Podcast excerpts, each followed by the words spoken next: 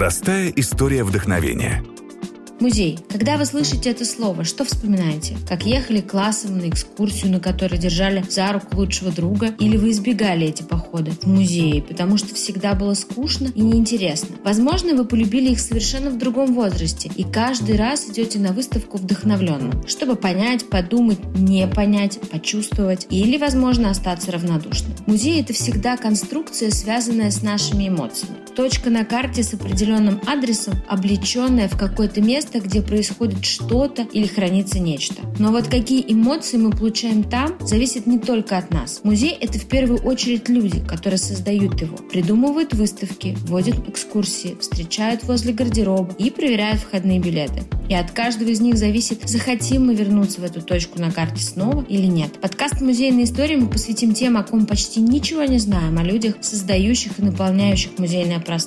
В нашем первом выпуске мы встретились с экскурсоводами Московского музея «Гараж». Пять человек, пять историй о тех, кто обычно рассказывает о ком угодно, только не о себе. Сегодня все изменится, и вы узнаете, кто такие экскурсоводы, чем они вдохновляются, как попадают в эту профессию и какую публику обожают, а с какой мечтают больше никогда не встречаться. Ольга Алексикова. Работает экскурсоводом музея «Гараж» с 2018 года. Начинала со стажерской группы, окончила факультет иностранных языков и регионоведения МГУ имени Ломоносова. Быть экскурсоводом не планировала, в профессию привел случай. Как признается Оля, гуманитарию найти работу сложно, слишком большой выбор. После, опять же, гуманитарного факультета довольно сложно найти раб- работу, слишком много возможностей на самом деле. Как бы проблема скорее в этом. Ты как бы думаешь, что ты способен и там работать, и там. Э, и слишком большой разброс получается. То есть, с одной стороны, вот это вот ощущение, что море возможностей, с другой стороны, э, когда конкретно начинаешь искать определенное место, оказывается, что их не так уж много. И вот как как-то раз я сидела на кухне вечером, грустила, что не знаю, куда пойти, и начала гуглить стажировки. Нашла стажировку в гараже. И прежде чем я стала экскурсоводом, я примерно 9 месяцев была стажером. То есть помогала там с разными задачами в разных отделах э, и, в принципе, знакомилась с музеем. Вот. Но потом подвернулась возможность попробоваться на должность экскурсовода. Я попробовала, и оказалось, что вот это мое уже два года, я работаю, и мне очень нравится. А в чем нравится? В чем ты ощущаешь важность э, профессии? Сейчас люди приходят в музей не то, что не зная конкретных да, там, художников или направлений, а просто не зная даже э, общей какой-то истории искусства, у них нет представления о том, э, что можно, в принципе, называть искусством, что нельзя, какие есть жанры. И особенно это важно в современном искусстве, потому что иногда приходится ну, буквально доказывать, что то, о чем ты говоришь, это искусство. И это ну, такие одни из самых э, сложных э, экскурсий, когда человек очень скептически настроен, но они бывают очень интересными, потому что в спорах э, рождается истина. И экскурсовод должен описать и общий контекст, и рассказать детали, э, ну и, в принципе, облегчить человеку вот этот вход в сферу искусства. А каждый день быть проводником в такой сфере интересно и очень непросто, вот, э, как я полагаю. А чувствуешь э, ли ты из-за этого некую профессиональную деформацию? Я ощущаю, наверное, профдеформацию в каких-то аспектах. Не знаю, можно ли это сюда отнести, но я очень часто вожу экскурсии, в принципе, во сне. Это, это прям новый, новый жанр моих снов с тех пор, как я работаю экскурсоводом. Плюс ко всему, э, когда ты э, водишь экскурсии по конкретной выставке, ты с ней сживаешься, ты очень много о ней знаешь, причем чем дальше, тем больше, потому что ты постоянно что-то начитываешь, постоянно что-то новое узнаешь. И в итоге все, что ты видишь вообще в окружающей жизни, начинает э, триггерить тебя с точки зрения твоей выставки. То есть увидел знакомое имя и такой подумал, о, это же прямо как на выставке. Или читаешь книжку, и ни с того ни с сего там всплывает какой-то факт, который тоже связан а, с темой выставки. И ты начинаешь уже дергаться, почему оно все время вот а, вторгается в твою жизнь. У меня был очень смешной случай а, на прошлой выставке. А, мы храним наши белые сны. В гараже был такой проект, посвященный э, эзотерике, тайным знаниям. А у нас там была очень специфическая архитектура с такими как бы шатровыми, что ли, конструкциями с тканью на них натянутой. И я вот прихожу домой однажды, лежу в кровати, смотрю на потолок, а там тени падают вот именно так, как устроена эта архитектура. И я уже просто смотрю и думаю, что происходит. И здесь оно. Ну, то есть э, Действительно, ты начинаешь э, повсюду видеть какие-то отсылки к выставкам. А, прекрасно, если вторжение а, того, что тебя зацепило и нравится, а не наоборот. Слушай, ну бывают же моменты, а, да, когда ты сама задаешься вопросом, почему вот это вот называют а, искусством. Когда тебе что-то нравится, даже если ты об этом мало знаешь, да, увидел там какую-то работу и вот прям зарядила сразу как-то эмоционально, просто даже визуально на тебя хорошо подействовало, ты особо, может быть, э, не задаешься вопросами, да, о том, искусство это или нет. А вот когда работа тебе не нравится, а, тогда приходится о ней больше читать, больше узнавать, э, чтобы понять вообще, как для себя это объяснять. Ну, эм, да, ситуации такие бывают, и они непростые, потому что ты экскурсовод, тебе все равно нужно рассказывать про какие-то экспонаты, которые тебе лично, например, не нравятся но нужно находить э, какой-то путь э, сам, и самому попытаться осмыслить вообще, что это значит, э, почему это может быть интересно, почему это может человека зацепить. И это на самом деле челлендж. Потому что это сложнее всего. Сейчас очень важно как-то обернуть работу в теорию, может быть, в какую-то идею, посыл, потому что в принципе, современное искусство сейчас на той стадии находится, когда, в общем-то, часто не важно, как работа выглядит, не важно, обладает ли художник каким-то мастерством, то есть у него абсолютно может не быть никаких навыков в плане вот этого ремесленного производства. Да? Он может не уметь рисовать, он может не быть гениальным скульптором, э, но делать все равно интересные работы. Да? И тут действительно многое зависит от того, как он это подает. А что обывателю, который хочет хотя бы чуть-чуть разбираться в современном искусстве, делать? Э, нужно ли готовиться к выставке, читать? Или лучше вообще впитывать в себя просто все, что увидел? Можно просто ходить э, на выставки, просто смотреть на вещи, замечать, что тебе нравится, и попробовать выяснить, да, вот что это за художник, к какому направлению он относится, почитать побольше про это направление. А, и просто вот э, исходя из своего личного интереса потихоньку заходить вот эти разные сферы. И тогда, мне кажется, ты поймешь, что вот тебе нравится, например, кинетическое искусство или поп-арт. И ты начинаешь что-то об этом читать, и, может быть, про какие-то сходные или, наоборот, противоположные явления потом выясняешь. То есть идти вот от того, что тебе интересно. А, либо, ну, почитать какие-нибудь книги. А, мне лично очень нравится книжка, которая называется «Измы». Я сейчас не помню, кто автор. Это такой очень краткий справочник, где на каждом развороте очень э, лаконично рассказывается про какое-то направление. Э, его можно использовать тоже, ну вот эту книгу можно использовать как э, отправную какую-то точку. Просто листать, вот что-то зацепило, заинтересовало, можно углубиться дальше в тему, почитать про художника. Готовиться нужно. Обязательно. Потому что этот жанр, что я пришел в музей, даже не очень понял, на что это не работает. То есть, скорее всего, человек, который так пришел, во-первых, очень поверхностно все посмотрит, во-вторых, он, может быть, не сделает усилий, потому что вообще вникнуть в происходящее, потому что ну, мы при, привыкли, наверное, рассматривать поход в музей как развлечение, но на самом деле это работа определенная. Я в детстве ненавидела музеи. Меня в них приводили, и я хотела из них поскорее уйти. Мне было ничего не понятно, мне не хотелось смотреть на картины бесконечные и все одинаковые для меня в том возрасте. А, и я понимаю, что многие взрослые до сих пор также как бы пришли, вот скука страшная, читать экспликации не хочется. Ну, надо понимать, что, в принципе, это физически, да, может быть тяжело прийти и стоять перед этими этикетками и читать их, э, ну, просто устаешь банально, и спина начинает болеть даже. И просто человек в итоге уходит ни с чем, да, поэтому, конечно, нужно подготовиться, нужно как минимум прочитать, о чем выставка, а, Если это выставка конкретного художника, можно прочитать его биографию, ну или хотя бы статью на Википедии, ну хоть как-то, хоть чуть-чуть, чтобы понимать, на что ты придешь смотреть, на что тебе нужно обратить внимание. А как ты сама готовишься к выставкам? Сейчас, вот, например, у нас э, триеннале э, российского современного искусства, все художники, ну прям то, что называется contemporary, то есть все работы в основном новые. 80% там это то, что на выставку было сделано.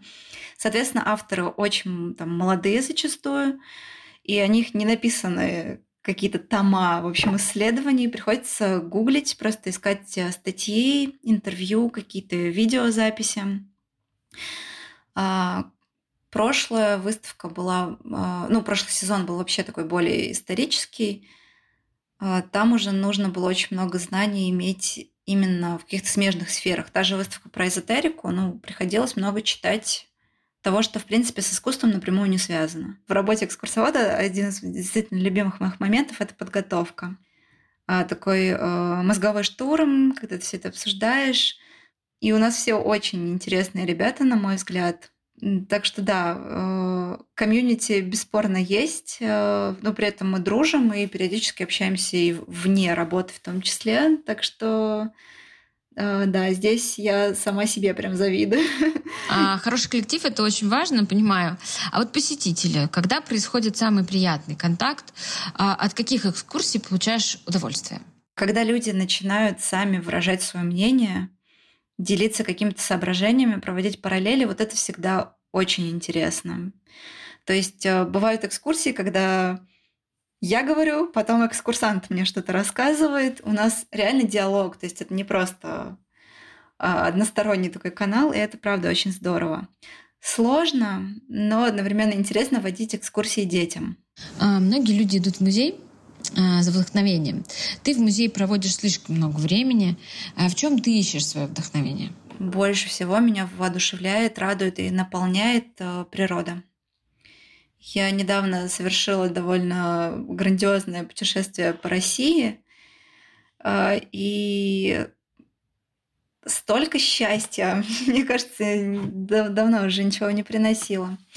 А, я ездила сначала в Калининградскую область, и там вот Куршская коса меня просто пленила. Я была в диком восторге. А потом я на неделю ездила на север, а, в Мурманск, Териберку, и мы плавали на корабле на остров Кильдин. Мне кажется, ничто меня так вот, как природа именно не наполняет. Антон Дворцевой. В музее «Гараж» 2017 года. Начинала работать экскурсоводом выходного дня. Сейчас координатор экскурсионных и туристических программ. По специальности востоковед, китаист. Будучи студентом, работал в сфере туризма, но уже на втором курсе понял, что хочет погрузиться в культурную институцию. На сайте гаража твой коллектив значится как гиды, а ты руководитель экскурсионной службы. Есть ли разница между гидом и экскурсоводом? Или так называют просто вот для удобства? Да, разница между гидом и экскурсоводом определенно есть. Мне кажется, э, гид это несколько такое более широкое понятие, которое может включать в себя как и услуги, например, перевода. Есть э, такой гид-переводчик, например, который работает с иностранными группами. Гид — это э, прям вот такой проводник по максимуму. И когда я слышу слово гид, я скорее это применяю к какой-то городской и э, какой-то городской истории, или когда этот человек, который компетентен провести экскурсию по, не знаю, музею Московского Кремля, потом пойти с группой в Пушкинский, он аккредитован, есть еще такая вот тема в, в общем, в нашей профессии. А экскурсовод, э, ну, наверное, у него как, как, будто, как будто бы, да, из понятия функционал ограничен. Он проводит только экскурсию. И э, ну вот, наверное, в применении к музею «Гараж» мы все-таки экскурсоводы. Но э, в общении с коллегами э, я знаю, что иногда проще там в мессенджере, в Телеграме написать там гид, нужен гид срочно, а не писать экскурсовод. Э, вот в, нашу, в наш век э, дигитализации, я не знаю, как его там лучше назвать, э, Видимо, чтобы сэкономить драгоценные секунды, ты пишешь вместо экскурсовода гид. А мне кажется, образ современного экскурсовода, он, конечно, меняется, и профессия эта, она никогда не стареет. конкуренция очень большая, молодых, новых, желающих стать экскурсоводами их всегда много. И мне кажется, внешне никакого образа уже не осталось. То есть экскурсовод может выглядеть совершенно по-разному. Мы, например, в музее все выглядим весьма э, по-разному, не знаю, как-то индивидуалистски. Там, я, мне никто, например, не сказал, что там, мне нужно снять сережку, из, вынуть сережку из носа, там, или кому-то из наших девочек запретили покрасить, например, волосы в какой-то яркий цвет. Нет, такого не будет. А есть ли между вами, гаражом и, скажем, классическим музеем какая-то разница в подходе к проведению экскурсий? экскурсии по методичкам, как это обычно бывает, например, в музее, в котором есть постоянная коллекция, э, где ты там 300 лет водишь э, экскурсии по залам, где экспозиция практически не меняется. А, там обычно всегда есть методисты, которые разрабатывают маршрут экскурсии, у каких-то картин и работ остановишься, у каких нет, что ты будешь говорить и как говорить, и момент э, какого-то индивидуального подхода, он там практически отсутствует. А, хотя сейчас музей с классическим искусством, они очень активно работают э, над тем, чтобы как раз отойти вот от этого, опять же, стереотипного представления. Да, вот у нас нет методички, но при этом э, мы все равно а, стараемся, чтобы экскурсии, естественно, были ну, информативными. Естественно, они соответствовали там, кураторской концепции. Мы работаем в команде всегда, когда готовимся к открытию новых выставок. У нас ведь нет постоянной коллекции. И всегда есть какой-то скелет экскурсии, э, который все вместе э, составляют, строят, но затем на этот скелет у каждого экскурсовода э, нарастают постепенно какие-то очень индивидуальные истории, подходы, э, какую-то информацию, которую ты находишь, э, если это, например, э, российские художники, с ними удалось пообщаться вот в интервью с художниками, в общении с художниками, или то, что ты находишь в библиотеках, в архивах, в наших экскурсиях, именно в музее «Гараж», присутствует какой-то момент, то, что мы, мне кажется, мы сами это неосознанно позаимствовали у такой вещи, как арт-медиация которая тоже очень распространена сейчас э, в музеях очень разного толка, а, которая не подразумевает формат экскурсии, а скорее такой прогулки диалога, где используются методики а, задавания, правильных задавания вопросов, э, общение, попытка человека вывести как раз на общение, простого посетителя, который вот попадает в выставочное пространство, и его медиатор, э, человек, который находится на выставке, он пытается, собственно, вот так схватить очень мягко и э, раскрутить его на общение, на какой-то ана- на анализ, э, часто самостоятельный.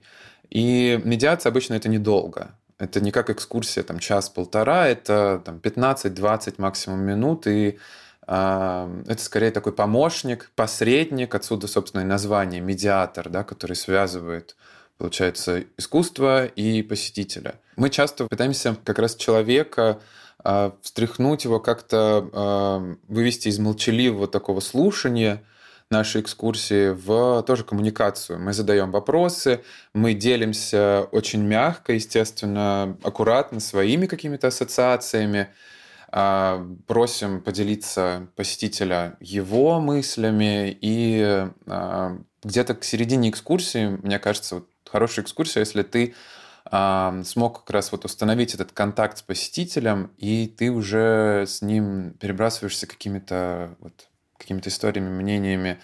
А, и это, это уже, да, это не, это не твой монолог. Вот это, вот это круто. А как ты вообще пришел к тому, чтобы стать экскурсоводом? Ты же был связан с сферой туризма. Я тогда ушел из туристического оператора, в котором я работал, а, потому что там закрылось китайское направление, и а, так все хорошо совпало. В августе я ушел, съездил в отпуск, и в сентябре прошел собеседование а тогда открывался просто бестселлер, масштабнейший проект. Э, это выставка Такаси Мураками «Будет ласковый дождь». И мне со своим востоковедческим бэкграундом э, настолько было классно влиться вообще в эту историю. У меня столько, мне кажется, появилось там новых нейронных связей в голове и э, каких-то инсайтов относительно того вообще, как э, вся эта китайская потом, да, японская древность вообще поднимается, проявляется в современности, насколько это интересно, э, вот японский художник может переосмыслить, переработать через историю, через личный опыт. И сначала я просто продолжал там преподавать английский, китайский, репетиторствовал. И вот по субботам воскресеньям я работал в гараже. Тогда еще было очень много вы, э, экскурсий, э, постоянный поток, потому что выставка реально была очень крутая, и ажиотаж, конечно, был нереальный. А ты в гараже больше трех лет, получается, да? А есть какие-то профессиональные мечты? Стать куратором, может быть? Каждый второй, конечно, хочет быть куратором. А, вот. Но были когда-то у меня и когда-то э, мысли о том, что да, было бы интересно попробовать себя в этом. Но мне кажется, я еще не, не, не отрастил себе такое эго огромное, чтобы э, вылезти вот так и сказать, все, я, значит, буду курировать тут делать выставки. А мне пока хотелось бы оставаться в том поле, в котором я нахожусь, и пандемия мне, к сожалению, а, поставляла, как и многим, а, палок в колеса с теми проектами, которые мне хотелось бы сделать э, в плане, например, туристических, э, экскурсионных в том числе, это и выход там в город, и проведение каких-то а, масштабных экскурсий а архитектурных прогулок, которые у нас были раньше, но опять же из-за пандемии мы не, не смогли их э, реализовать в этом сезоне. А твоя коллега Ольга а, призналась, что водит экскурсии во сне. А у тебя есть какая-то профессиональная деформация? А, когда я а, выгуливаю друзей иностранцев по Москве, Э, или даже не друзей иностранцев. Э, я превращаюсь, вот, я могу превратиться реально в экскурсовода, у меня там поменяется даже голос немного, выражение лица, и друзья, которые находятся в это время рядом, они просто начинают, ну, э, сдерживать смешки, потому что они такие, Антон, ты экскурсовод сейчас. Но при этом никто не говорит, э, стань опять обычным Антоном, а наоборот, они такие, отлично, давай, бесплатная экскурсия по Москве. вот, выкладывай все, что знаешь. Вот такая бывает профдеформация. Знаешь, скажи мне, как ты считаешь, верно ли утверждение, что современное искусство — это вообще все, что угодно? Главное — иметь хорошее сопровождение в текстовом виде, описание, так скажем. Да, безусловно, современное искусство это сейчас э, э, есть такая сбитая фраза пространство идей, концептов, вот это все.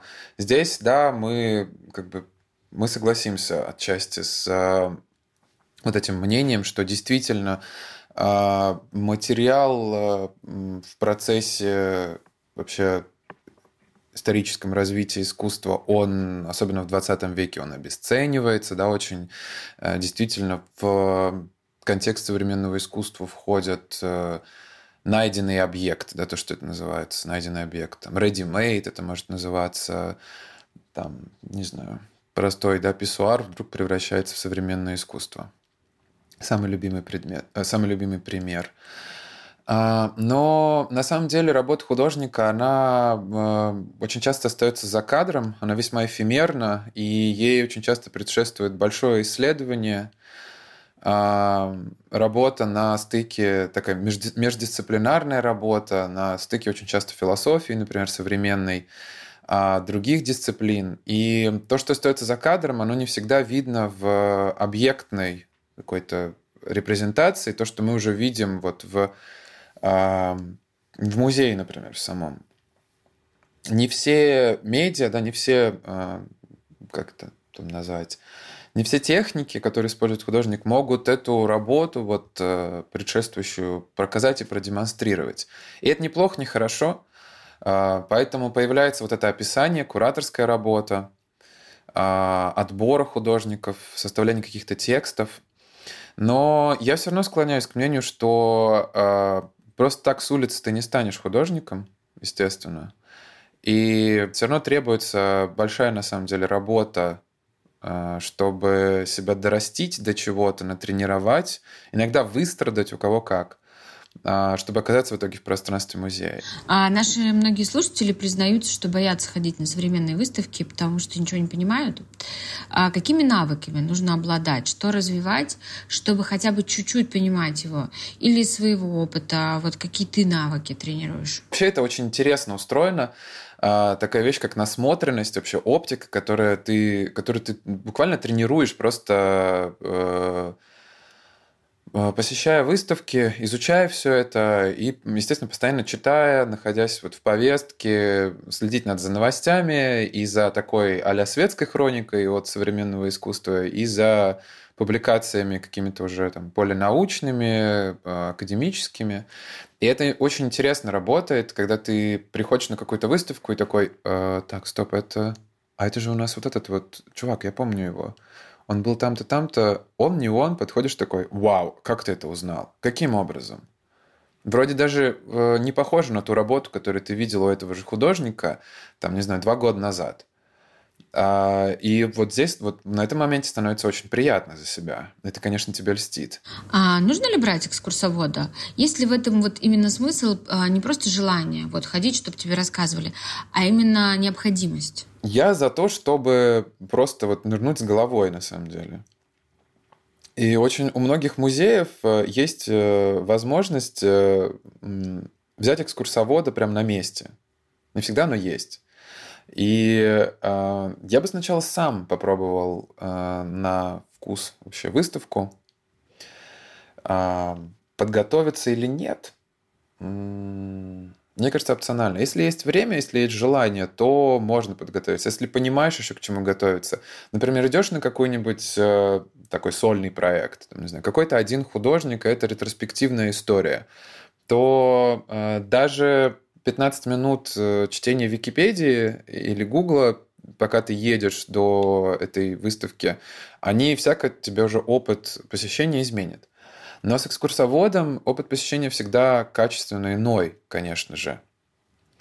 И э, здесь ты, э, конечно, можешь полениться и просто отдаться в руки профессионалу, который э, все тебе расскажет, все тебе объяснит и с которым можно будет потом еще побеседовать. А для кого ты любишь проводить экскурсии и какую группу, скажем так, э, избегаешь?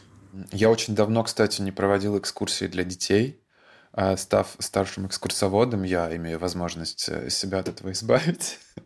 Мне э, совсем с маленькими детьми у меня как-то не получалось с ними никогда э, их внимание долго держать. Я что-то начинал долго вести экскурсии, и они уже уставали. А с теми, кто постарше, с ними э, у меня лучше получалось проводить экскурсии.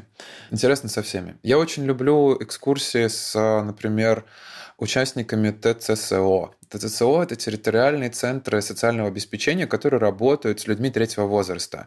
То, что больше принято называть пенсионеры. И вот это э, невероятная публика, на самом деле. Э, очень благодарная, очень интересующаяся. Э, и какой-то невероятный обмен, я не знаю, ну, прозвучит, может, странно, энергиями происходит на таких экскурсиях. Э, с искусством, будь то современный, несовременный, ведь очень важен при восприятии еще, при посещении музея момент твоей открытости, способности вообще и желания э, все это в себя впустить, как-то осмыслить, э, быть готовым задавать вопросы – вот у них это было, это было классно. А, многие вдохновляют музеи, это правда. А, но так как ты здесь постоянно, в чем ты находишь свое вдохновение? Я музыку люблю вообще. Очень. В музыке ищу. А в художественной литературе, которую я редко читаю сейчас. То, что больше читаю какую-нибудь там профессиональную, типа по искусству и так далее.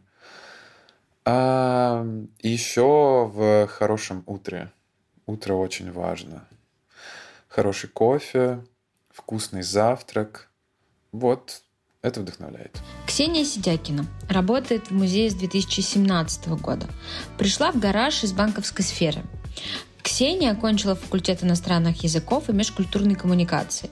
Говорит, что очень любит водить экскурсии для детей и пожилых людей. После наших экскурсий очень увеличивается шанс, что людей заинтересует современное искусство, что они перестанут его бояться. Это всегда очень приятно да, получать такой фидбэк, что, вы знаете, меня вообще там девушка, мама, папа притащили, но вот теперь я понимаю, что это все не что-то непонятное и страшное. И мне теперь, наверное, даже интересно в дальнейшем как-то что-то для себя открывать. Как ты пришла работать э, в гараж экскурсоводом, если до этого вообще э, была в совершенно другой сфере? На глаза попалось объявление о том, что гараж набирает смотрителей.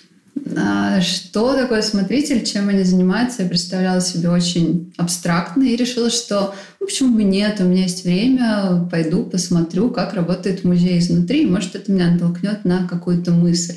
Честно говоря, я думала, что это волонтерская работа. Оказалось, что нет, э, все серьезно, и ты несешь ответственность за экспонаты. Потом э, у меня был небольшой шок от того, что стоять нужно в одном зале, ну там один-два зала, где-то пять с половиной часов смена идет, если я не ошибаюсь. И я подумала, что я, конечно, попробую, но насколько меня хватит. Да? Звучит не очень так интересно, когда ты привыкла к насыщенной работе, к именно к офисному формату, когда ты постоянно чем-то занята. И э, когда настал тот момент, когда я пришла в гараж, начала работать, была поражена тем, что это как-то жутко интересно и классно, потому что обычно, даже если выставка тебя сильно заинтересовала, у тебя нет возможности стоять перед экспонатом 2-3 часа, рассматривать его, размышлять, а тут тебе вроде как за это даже платят. И это правда очень здорово. Если сравнивать с моей прошлой работой, конечно, это дауншифтинг своего рода, и это могу вполне откровенно признать. В плане отдачи, в плане того, скольких моральных сил это задействует, ну, конечно же, много, потому что это общение с людьми, и я наивно полагала, что вот я в офисе большой компании, там, топ-банка, очень с многими общалась, и я к этому привычна. Конечно же, нет. А, одно дело, когда ты варишься в коллективе, пускай он состоит там из э, тысяч человек, да, но из них ты общаешься регулярно, хорошо, если с несколькими десятками. Другое дело — это огромное количество людей, которые а, как правило, никак под тебя не подстраиваются, да, со своим настроением, со своими мыслями, и наоборот, ты ежесекундно, ежеминутно должна как раз как-то да, понимать их настроение, их пожелания. Ну, это очень много энергии отнимает, я полагаю. А когда экскурсии для детей, это сложнее? Или есть, вот, например, любимая публика, для которой ты очень любишь водить экскурсии? Всегда есть два варианта. Либо я просто выхожу абсолютно без сил, потому что, ну, например, это первый поход в музей, 20 детей, они все потрогали, что-то сломали, да, там учителя покричали на заднем плане, и мы все разошлись. А, но большая часть случаев, конечно же, когда а, там, групп поменьше, и внимания побольше, и дети настроены общаться, и наоборот выходишь, просто светишься, насколько это круто, насколько они тебе дали очень много новых идей, потому что их взгляд всегда не замыленный, и это очень круто. И сложнее, и любимое — это дети и пенсионеры. Это всегда очень сложная аудитория, которой нужно стопроцентно искать подход. Не бывает нейтральных экскурсий, да.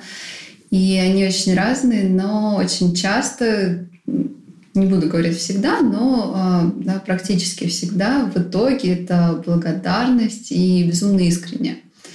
А, потому что люди как-то раскрываются, и, и те, и те вначале до тебя не подпускают, и у них свой мирок, свое видение того или иного экспоната, неважно, не экспоната, чего угодно.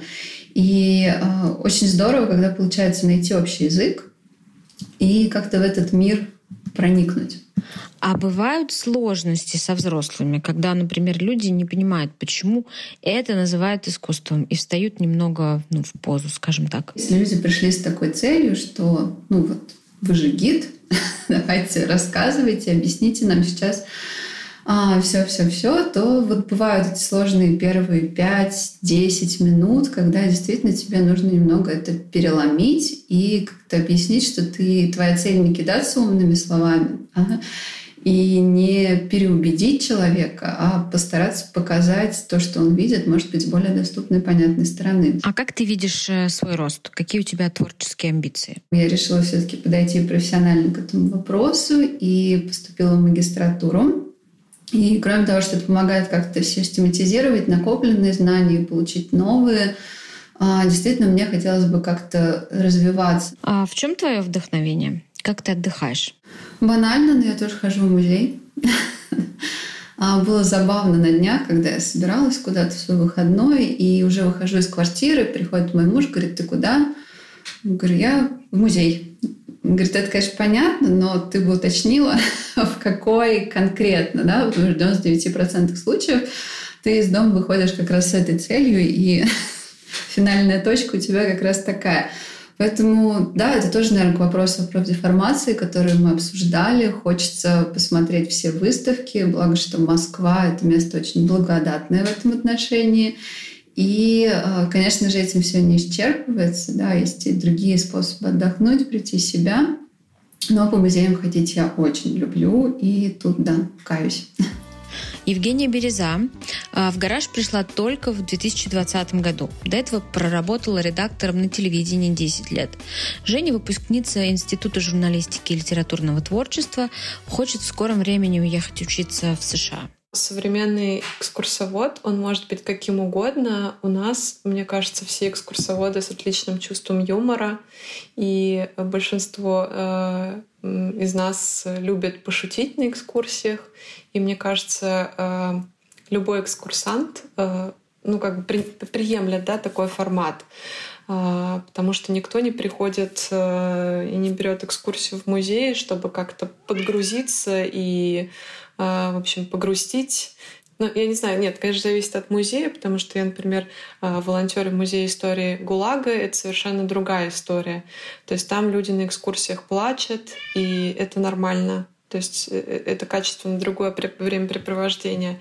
А, но в нашем музее, помимо того, что люди хотят э, узнать что-то новое, они хотят пообщаться, а, и мы им это стараемся предоставлять. Ну, тебе, наверное, было несложно сделать переход в такую сферу. Ты все-таки человек, который привык к общению с людьми на телевидении, ведь его очень много. Вообще опыт, в принципе, публичных выступлений у меня относительно э, недавно появился. Опять-таки, во время моего волонтерства я начала э, волонтерить в Центре информационном американском Education USA. Он помогает э, поступать в американские вузы, как там школьникам да, на бакалавриат, так и взрослым людям. Я начала там вести э, уроки, для, ну, семинары для подготовку, подготовки к экзамену.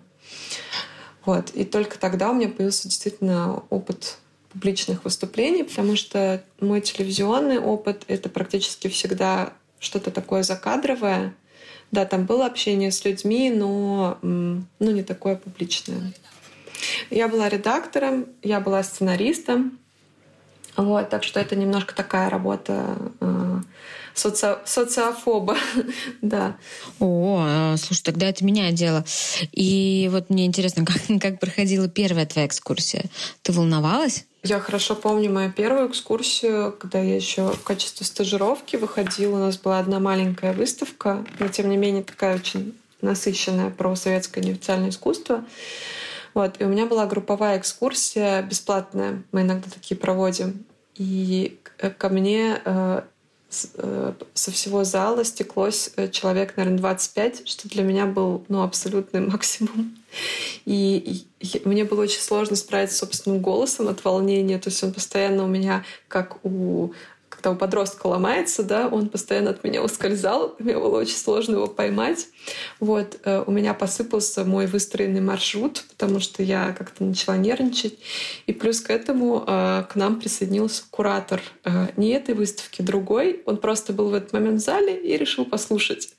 И хотя мы были знакомы, и у нас были какие-то взаимоотношения до этого, я работала на его проекте медиатором, но это был такой стрессовый момент. Я думаю, господи, почему это случилось со мной в первую экскурсию? И вот после этого мне уже ничего не было страшно, я как-то быстро адаптировалась. А если говорить о финансах, насколько это высокооплачиваемая профессия? Ну, я скажу честно, э, в гараже я сейчас зарабатываю меньше денежек, чем зарабатывала на телевидении. А, но э, меня это не огорчает. Ну, огорчает, наверное, не в моем личном случае, а в целом. Потому что в музей, конечно, э, ты идешь, когда ты себе э, либо пока можешь это позволить, пока ты молодой, да, учишься или вот только отучился, либо когда уже можешь себе позволить, когда ты стоишь на ногах и, э, ну, в общем, у тебя есть какая-то финансовая подушка. Потому что это, конечно, ну, на том уровне, на котором я сейчас нахожусь, это не то место, где можно вот заработать денег. Вот. Это, это тоже надо понимать но я думаю, что все, кто идут в эту сферу, иллюзий не испытывают. И у нас еще э, не самая плохая ситуация в нашем музее. Я знаю, что в государственных музеях все несколько печально обстоит. Вот. А почему ты вообще решилась на работу в гараже? Что ты хотела получить? Я э, шла в музейную сферу, чтобы мне немножко там стабилизировать график, да, э, как бы меньше, наверное, сил тратить, ну, то есть не, не выдыхаться. А это, конечно, оказалось не так, очень наивные рассуждения. Мне, наверное, не стоило именно в гараж идти с такой позиции. Но я поняла, что это на самом деле необходимо для институции, которая развивается. То есть э, музей, который находится в стагнации и дает там э, график с 9, не знаю, до 6 своим э, работникам и как бы от, избавляет от стресса, это музей, который не развивается.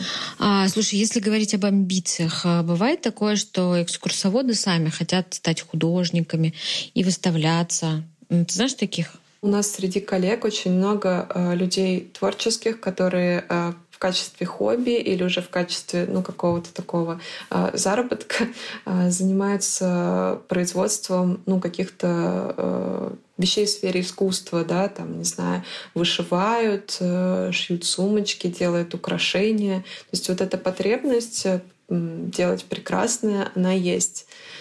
Вот. Среди моих коллег, э, ну, пока откровенных художников нет, хотя э, вот э, одна из моих коллег из курсоводов, Жанна, она очень классно рисует. Вот. Ну, возможно, она об этом скажет на своем интервью. Вот. Но прям профессиональных художников не знаю. Я вообще не знаю, как становятся художниками. Для меня это загадка. Это абсолютно особые люди. И вот сейчас с ними пообщавшись, особенно перед первой перед э, Триеннале, который сейчас текущий проект.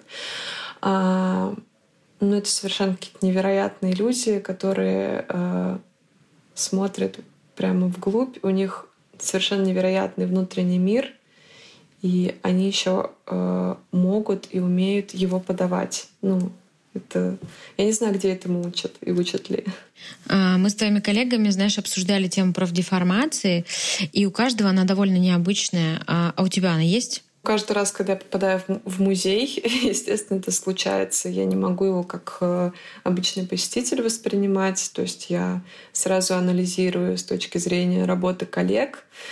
Вот. И, естественно, это в основном дает тебе критический взгляд. То есть редко, когда это позволяет прям восхищаться, потому что понимаешь, что вот за этим это и это. Хотя нет, есть ситуации, когда ты понимаешь, что Господи, это не видно внешне, но какая же глубокая и тяжелая работа была проделана. И это здорово. Вот, больше у меня профессиональная деформация была на телевидении, когда я не смогла смотреть телевизор вообще. А самая сложная публика, она какая? Та, которая отрицает современное искусство? Это бывают э, ну, какие-то семейные или романтические пары, где один другого притаскивает в музей, вот, берет экскурсию, а второй, ну, играет роль такого скептика. Ему типа, все не нравится, он не понимает, почему он вообще, почему это называется музеем. Вот. И хорошо, когда у тебя есть поддержка в лице второго экскурсанта, который, ну, все-таки говорит там, Вань, ну посмотри, ну вот это, это же прекрасно, или там это ужасно, поэтому это искусство. Вот когда ты один противостоишь, э, э, ну, это, конечно, сложнее, но такое бывает редко. А бывает, что ты сама, например, смотришь на работу и думаешь, ну почему вот это искусство мне не нравится? Я стараюсь не лукавить. То есть, если мне действительно работа не нравится, я не, не расписываю ее, какая она прекрасная. Э, но я всегда стараюсь выделить идею который заложил туда художник. Нравится мне воплощение или нет, это уже мое личное дело. Я стараюсь это все-таки не э, как бы не транслировать, да, так очевидно. Но идею мы всегда стараемся донести. А как вы вообще сами готовитесь к выставке? Сначала э, нам дают кураторские тексты, то есть куратор, да, это тот, кто, собственно, собирает эту выставку, общается с художниками, а потом уже создает тексты для публики. У нас есть внутренние тексты, а, мы начинаем читать их, изучаем э, самостоятельно биографию э, художников, которые представлены, а, или там явлений, о которых мы рассказываем. Например, на прошлой выставке у нас были, конечно, персоналии, но было важно копнуть в историю, философию, в эзотерику. Она, ну, конкретно я сейчас о выставке «Мы храним наши белые сны». Вот. А с Триеннале немножко все попроще, потому что в основном это действующие здесь и сейчас художники, и в конце концов даже если какой-то вопрос, можно найти их в соцсетях и задать его. А знаешь, среди обывателей бытует мнение, что вообще современное искусство — это в первую очередь хорошее описание, по сути, а к чему угодно вообще. Так ли это или, или нет? Например, ready-made а, это объекты, а, которые даже не создаются художником, а берется просто какая-то вещь, да, как э, писсуар, да, тот самый знаменитый первый ready-made в истории, э, на котором Марсель Дюшан просто сделал подпись и перевернул его, ну, представил в каком-то необычном ракурсе. Еще это стало произведением искусства. Э, действительно, в современном искусстве важнее идея, э, чем выполнение самого объекта и э, грамотное описание, грамотная его подача. А что бы ты посоветовала почитать, чтобы стать однажды подкованным человеком в мире современного искусства?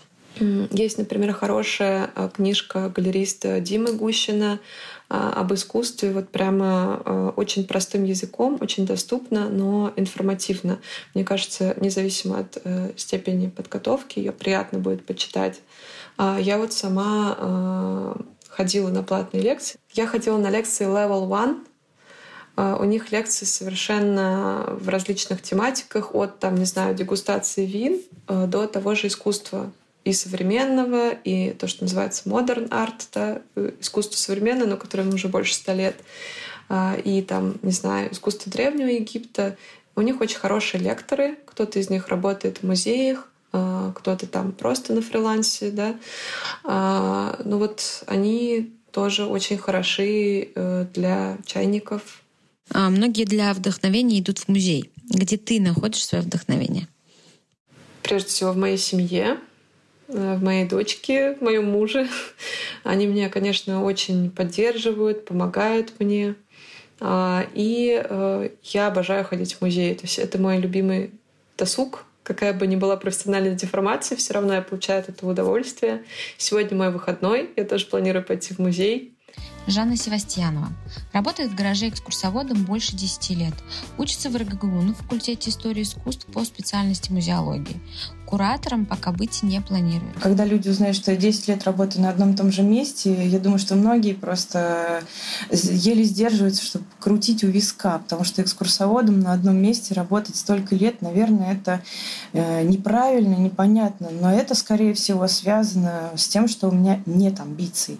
Мне настолько нравится то, чем я занимаюсь, хоть это на самом деле довольно трудно, и сейчас вы слышите наверняка, что у меня хриплый голос, я постоянно делаю вот так. Это очень неприятно. Тем не менее, ну, то есть, несмотря на все трудности, какие-то физиологические особенности этой профессии, я, я не хочу ее менять. Может быть, мне бы хотелось стать даже педагогом, человеком, который бы детям рассказывал доступно, просто и легко на каких-то примерах о современном искусстве или просто об истории искусства. Вот, э, но это не сильный рост. Это я бы не назвала амбициями. Мне просто нравится, мне очень комфортно в этом положении. Положении человека, который делится интересным с людьми. Очень важный, очень серьезный выхлоп, а, отдача, когда ты понимаешь, что людям нравится, людям интересно, и что для людей ты делаешь э, какие-то настоящие открытия, и они радуются этому.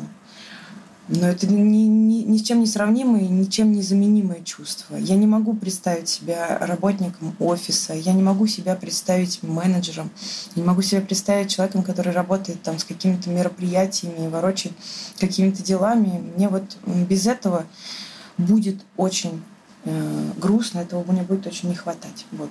Слушай, а как же тебя правильно называть? Гид или экскурсовод все-таки? Гид — это, э, как мне кажется, наиболее широкое понятие. Гид — человек, который должен знать все подряд и про все. А я скромнее, мои знания гораздо уже, и поэтому я экскурсовод по выставкам в музее. Современный экскурсовод — это молодой, начитанный, эрудированный человек, который может э, э, стать как э, ну, каким-то, так скажем, как мы уже сказали, проводником, и может стать просто собеседником. Э, человек, который, наверное, должен находиться в мейнстриме, то есть понимать, что происходит в обществе, э, понимать, что э, происходит э, в мире, и быть готовым к любому вопросу. И, наверное, э, этот человек должен быть э, с юмором. Это очень важно, с чувством юмора, чтобы, во-первых, э, было с ним приятно, весело, и чтобы ну, его невозможно было обидеть или задеть какие-то э, струны души, которые, ну, не знаю, которые часто, кстати, вот такие ситуации часто происходят, ну, там, я не знаю, во всяком случае, в современном музее, ну, там, вот этот вот переход на личности, к сожалению, присутствует в нашей профессии, поэтому нужно как-то э, с, э, с юмором относиться к жизни. А в чем заключается главная важность экскурсовода? В информации. Вот в ней важность. Все остальное вообще не важно. То есть может быть э, рубахой парнем, прекрасным собеседником, но ничего хорошего человеку не дать. А, я считаю, что это профанация. Я бы не хотела такой быть. А, процесс подготовки непростой. А с другой стороны, еще процесс передачи информации. И вот если мы говорим о передаче информации, то это действительно трудоемкий процесс. Потому что моя, наша профессия связана с постоянным говорением. И как это не удивительно, это очень сложно. Это физически очень непросто. Постоянно на ногах. Если много экскурсий, вот как сейчас у нас по 4 экскурсии в день, и каждая экскурсия по полтора-два часа длится. То есть мы разговариваем в среднем по 6 иногда по 8 часов, конечно, это ну, совсем страшная ситуация. Но тем не менее, э, да, профессия трудоемкая, очень энергетически затратная, как в плане э, физическом, так и в духовном, потому что э, бывают трудные люди, бывают непростые, бывают вредные. Ну, всякие бывают. А вот, знаешь, ты в начале интервью сказала, что нет амбиций, а желание быть художником, например, или выставляться вот в том же самом гараже. Я считаю себя тоже в каком-то смысле художником, потому что, ну, не знаю, вот э, я расскажу про такого человека, который, к сожалению, сейчас со мной уже не работает, но мы с ним начинали вместе в гараже. Его зовут Валера, и он тоже был экскурсоводом очень-очень долгое время. И вот мы с ним устраивали самые настоящие художественные акции. А, начав работать в гараже, познакомившись э, с средой э, этой э, сферой современного искусства, современного русского искусства, у нас появились свои кумиры, свои любимые художники, мы уже были довольно погружены в эту информацию, и мы себя считали прям вот участниками этой арт-сцены, и поэтому мы э, действительно занимались фотографией, мы делали перформансы и акции, э, рисовали, делали коллажи, э, некоторые из которых до сих пор у меня хранятся, и я их очень люблю. Вот, собственно, я считаю, что да, те люди, которые работают в сфере современного искусства, даже если они экскурсоводы, они в любом случае э, определенно имеют творческое начало. А я всем задаю вопрос про профдеформацию, но ты работаешь вот 10 лет, и я даже боюсь представить, в чем она у тебя выражается. Ну, у меня есть несколько приступов, я бы так сказала, в этом смысле. А, многие мои друзья, которые э, не являются моими коллегами и с которыми я вижусь редко, но метко, очень часто жалуются на то, что я включаю экскурсовода. Что мы просто идем, гуляем по городу, и я начинаю рассказывать, например, про особняк Рябушинского. Да так долго и так убедительно, что меня не просто заткнуть. А, и все говорят, что типа хватит, хватит, отдыхай, мол, успокойся. А, это первое, да. У меня есть некая профдеформация, мне хочется все время э, делиться чем-то э, со своими друзьями, рассказывать безудержно. С кем сложнее всего работать? Самая агрессивная группа людей в этом смысле — это мужчины, которым хорошо за 30, в районе 40 лет. Вот эти люди э, почему-то, приходя на экскурсию, э, вызывают э, наибольшее количество не то чтобы проблем, а наибольшее количество каких-то ситуаций почти конфликтных. Удивительно, но вот, например, когда к нам приходят пенсионеры, часто такое бывало. А, сейчас, к сожалению, карантин, и мы уже практически утратили а, эту группу населения э, среди своей публики. Я верю, что она к нам вернется. Но вот пенсионеры сначала в штыки воспринимают, а потом мы с ними просто душа в душу. Мы с ними обсуждаем. Они очень открытые люди. А знаешь, я всегда думала, что самые сложные это те, кто а, уверены, что все, что они видят, вообще не искусство. Ну вот в принципе просто. Бывают такие персонажи.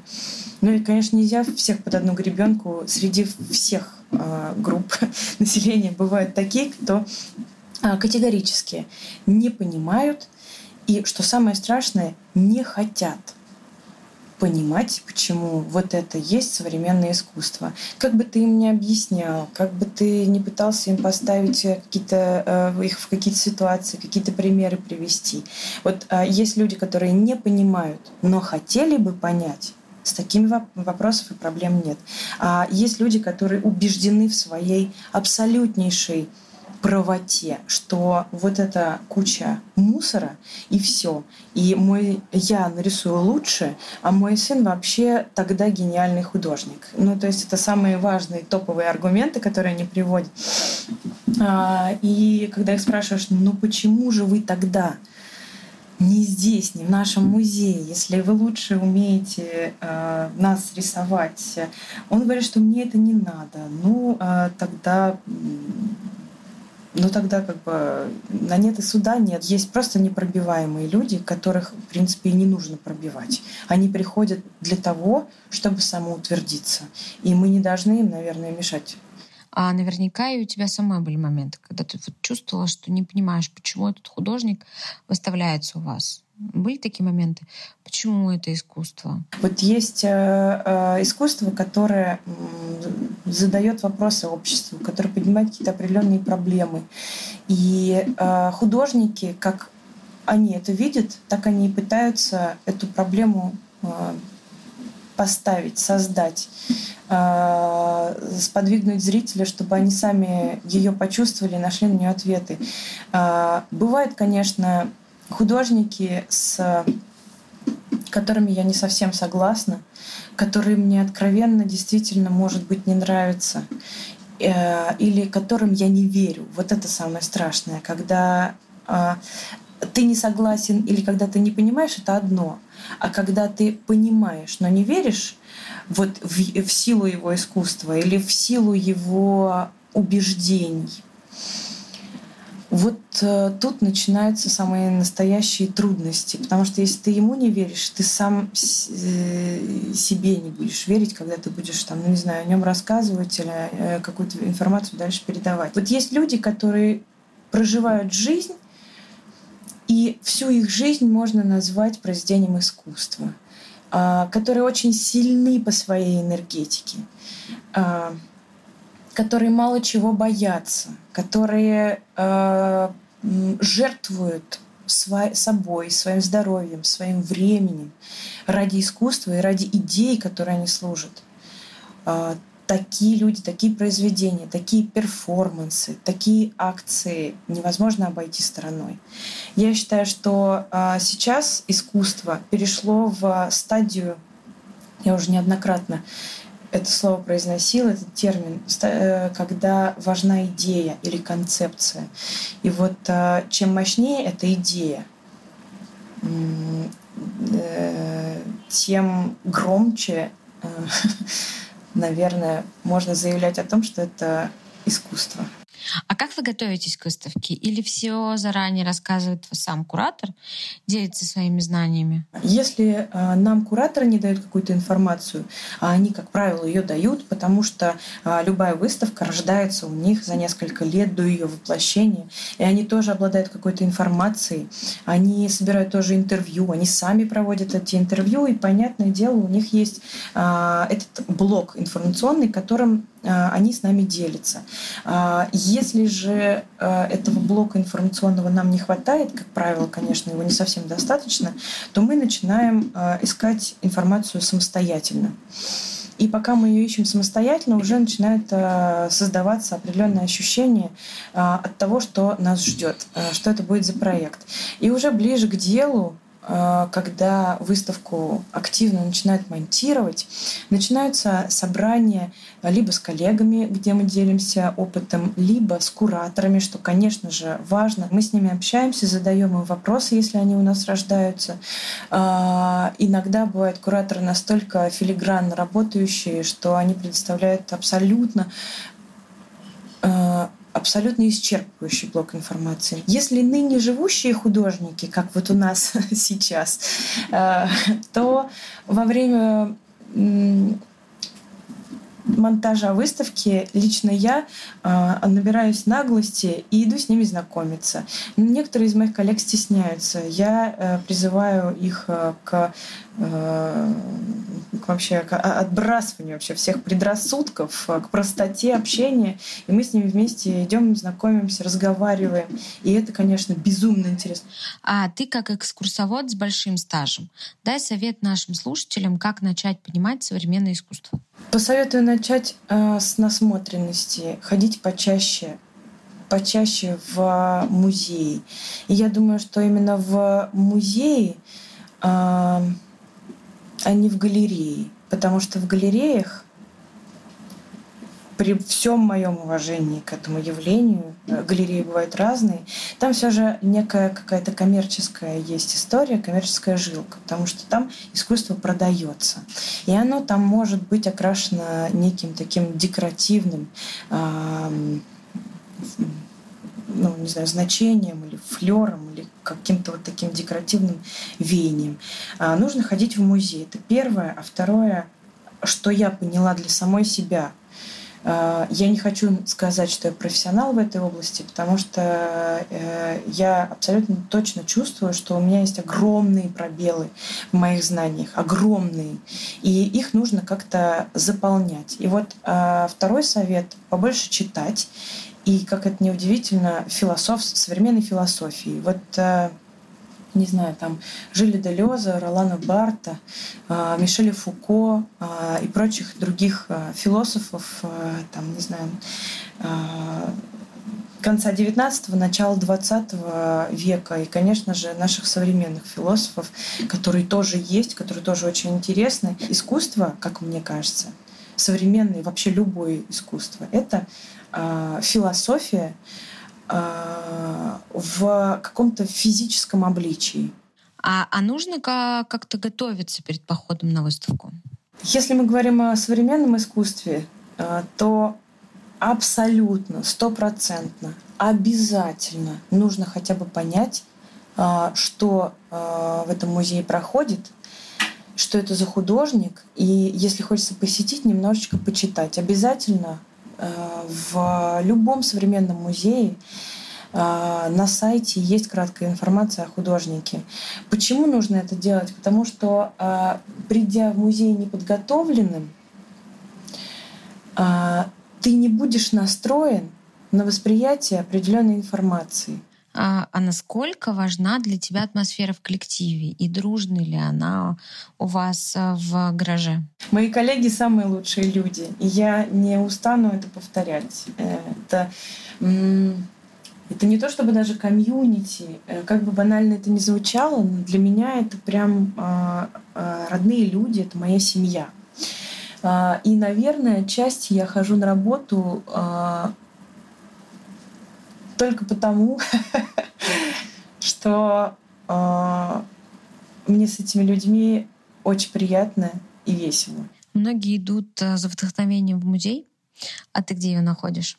Тоже в, тоже в музеях очень часто, потому что э, свой музей я знаю э, как э, саму, самое себя, э, но нужно же тоже смотреть э, побольше.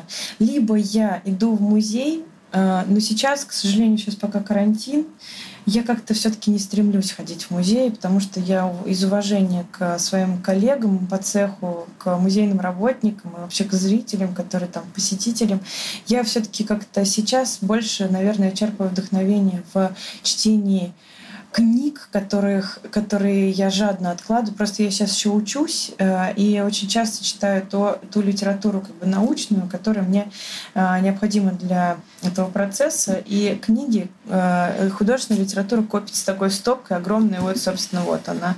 Вот. И сейчас я жадно читаю книжки, и хожу на природу гулять, потому что очень хорошая погода. Я, я отдыхаю и вдохновляюсь, э, не знаю, во время созерцания.